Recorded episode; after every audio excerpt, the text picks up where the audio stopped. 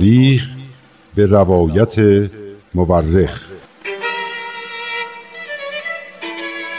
من کتاب تاریخ نبیل رو از ترنم دوستم گرفتم که بخونم. این کتاب یه قسمت از تاریخ ایرانه که تا حالا نشنیده بودم. کتابو که باز کردم خود نبیل که اونو نوشته شروع کرد با من حرف زدن. خیلی عجیب بود ولی خیلی هم برام جالب بود. این تاریخ یه بخش از کاری از گروه نمایش رادیو پیام دوست. تهیه کننده و کارگردان امیر یزدانی.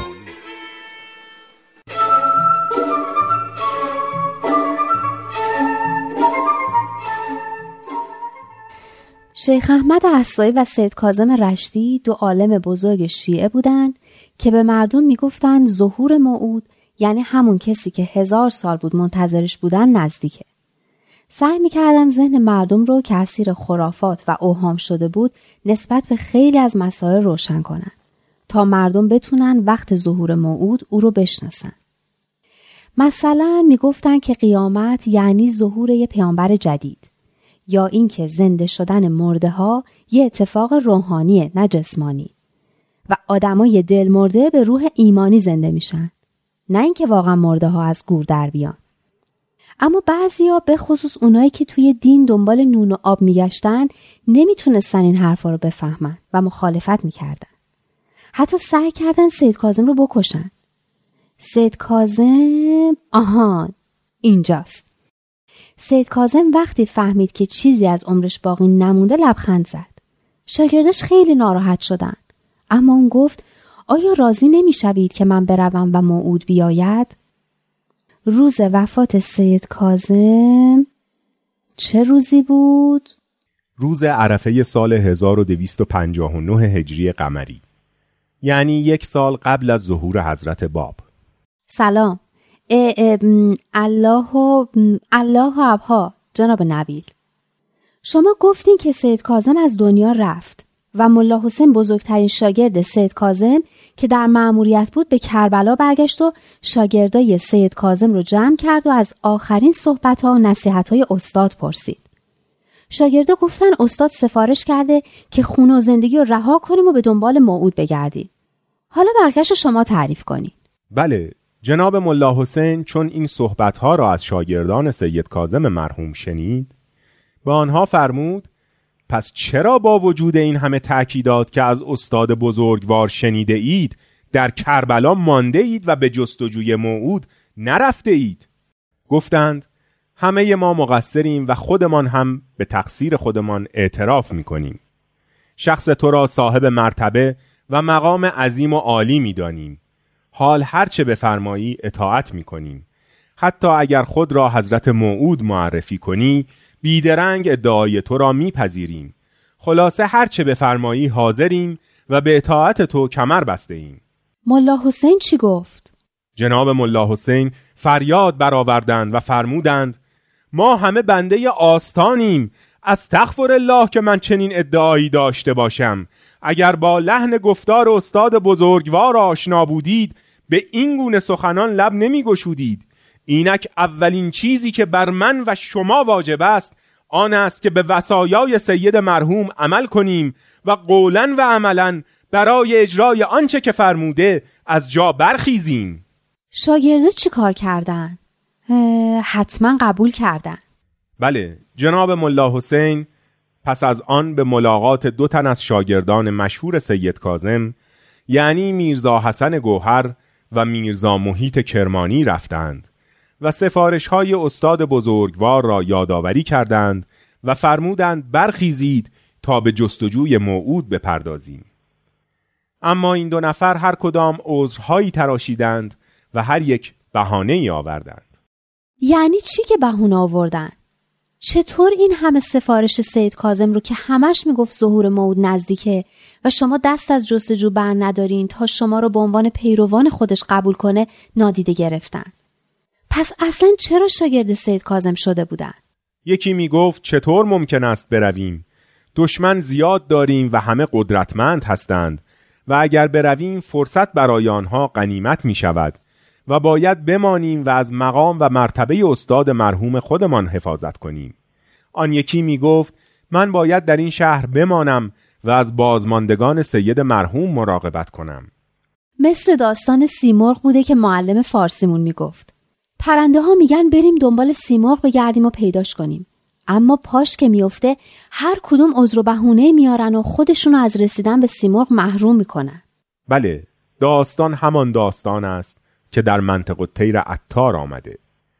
جناب ملا حسین مقصود آنها را فهمید و دانست که نصیحت و اصرار در آنها اثری ندارد. این بود که آنها را با خیالات خودشان تنها گذاشت. راستی یه چیزی می‌خواستم بپرسم گفتین حضرت باب یه سال بعدش اعلام کردن که کی هستن. خب چرا شاگردا باید دنبالشون میگشتن؟ اگه سب می‌کردن حضرت باب خودشون اعلام می‌کردن. درسته؟ خب وقتی همه داستان را برایت بگویم می‌فهمی که جستجوی این شاگردان چقدر اهمیت داشت. اگر دقت کرده باشی اتار هم در منطق تیر بر اهمیت این جستجو تأکید می کند پس بقیه داستان رو بگین این را هم بگویم که سنه ستین که ظهور موعود در آن واقع شد. چی؟ این لغتی که گفتین سن چی بود؟ البته ببخشین حرفتون رو قطع کردم و می‌خوام خوب همه چیزو بفهمم. اشکالی ندارد دخترم. هر سوالی داری بپرس. سنه ستین. سنه یعنی سال و ستین یعنی شست. سنه ستین سال ظهور حضرت باب است یعنی 1260 هجری قمری. در احادیثی که از حضرت رسول و ائمه اطهار نقل شده به این سال اشاره های زیادی هست. راست میگین؟ چه جالب! بله مثلا حضرت امام صادق علیه السلام در جواب کسی که از وقت ظهور قائم سوال کرده بود فرمودند و فی سنت ستین یظهر امرهی و یعلو ذکرهی یعنی چی؟ یعنی در سال شست امرش ظاهر می شود و ذکرش بلند می گردد خب این که خیلی جالبه این حدیث کجا هست؟ در بهار الانوار مجلسی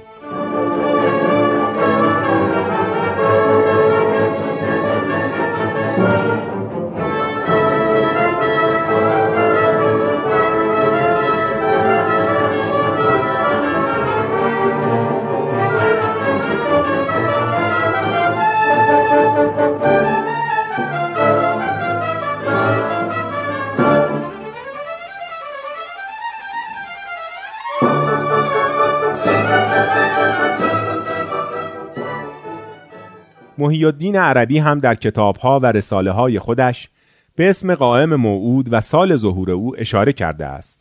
محی الدین عربی؟ محی الدین عربی از بزرگترین عارفان دنیای اسلام است که در قرن ششم هجری قمری زندگی می کرده. کتابهای متعددی هم دارد. یعنی شش قرن قبل از ظهور حضرت باب. درسته؟ مرحبا. محی الدین عربی می‌گوید حضرت مهدی چند وزیر دارد که همه ایرانی هستند.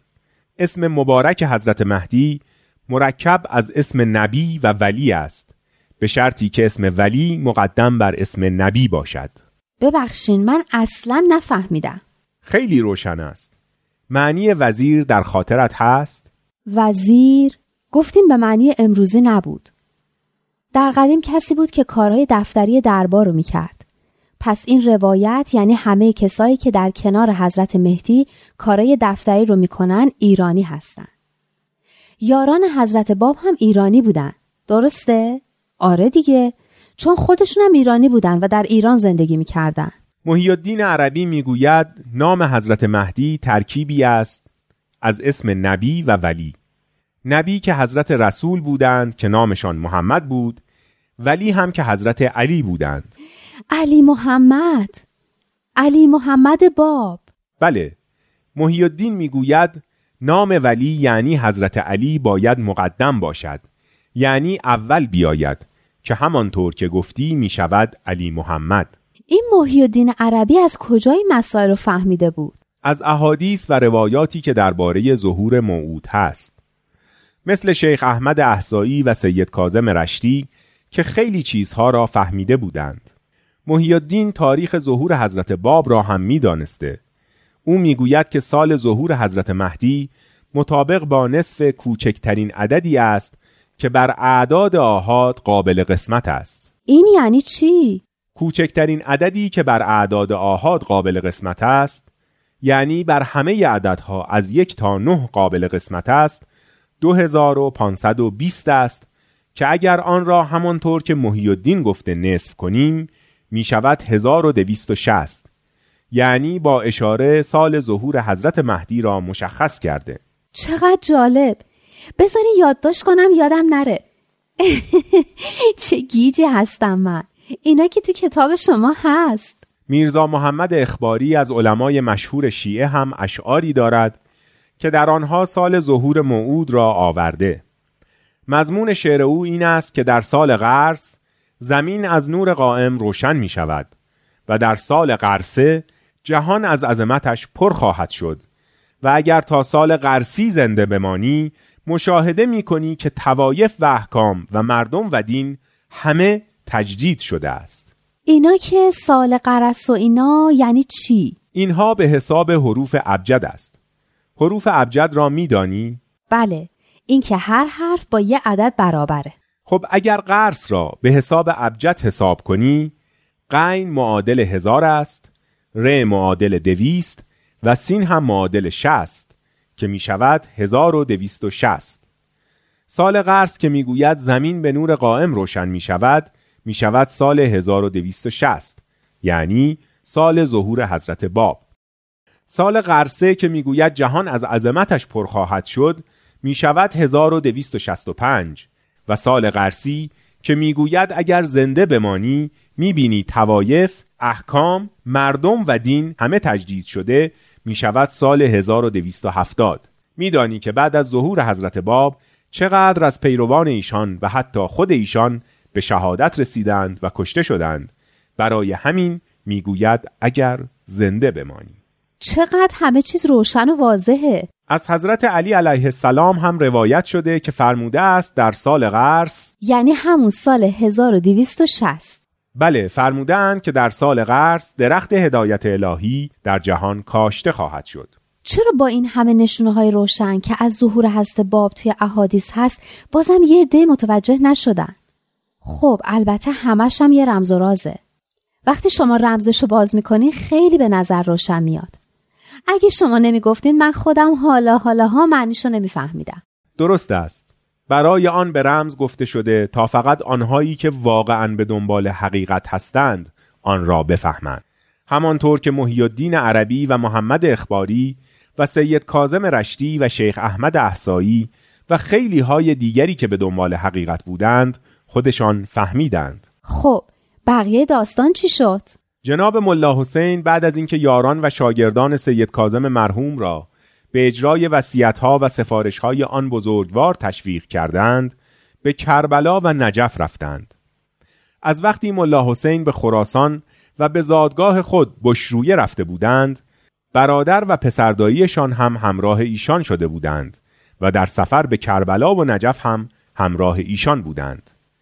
وقتی این سه نفر به مسجد کوفه رسیدند جناب ملا حسین به مدت چهل روز در مسجد کوفه اعتکاف کردند و به عبادت مشغول شدند اعتکاف همونی که توی مسجد میمونن و دعا می‌خونن و بیرون نمیرن؟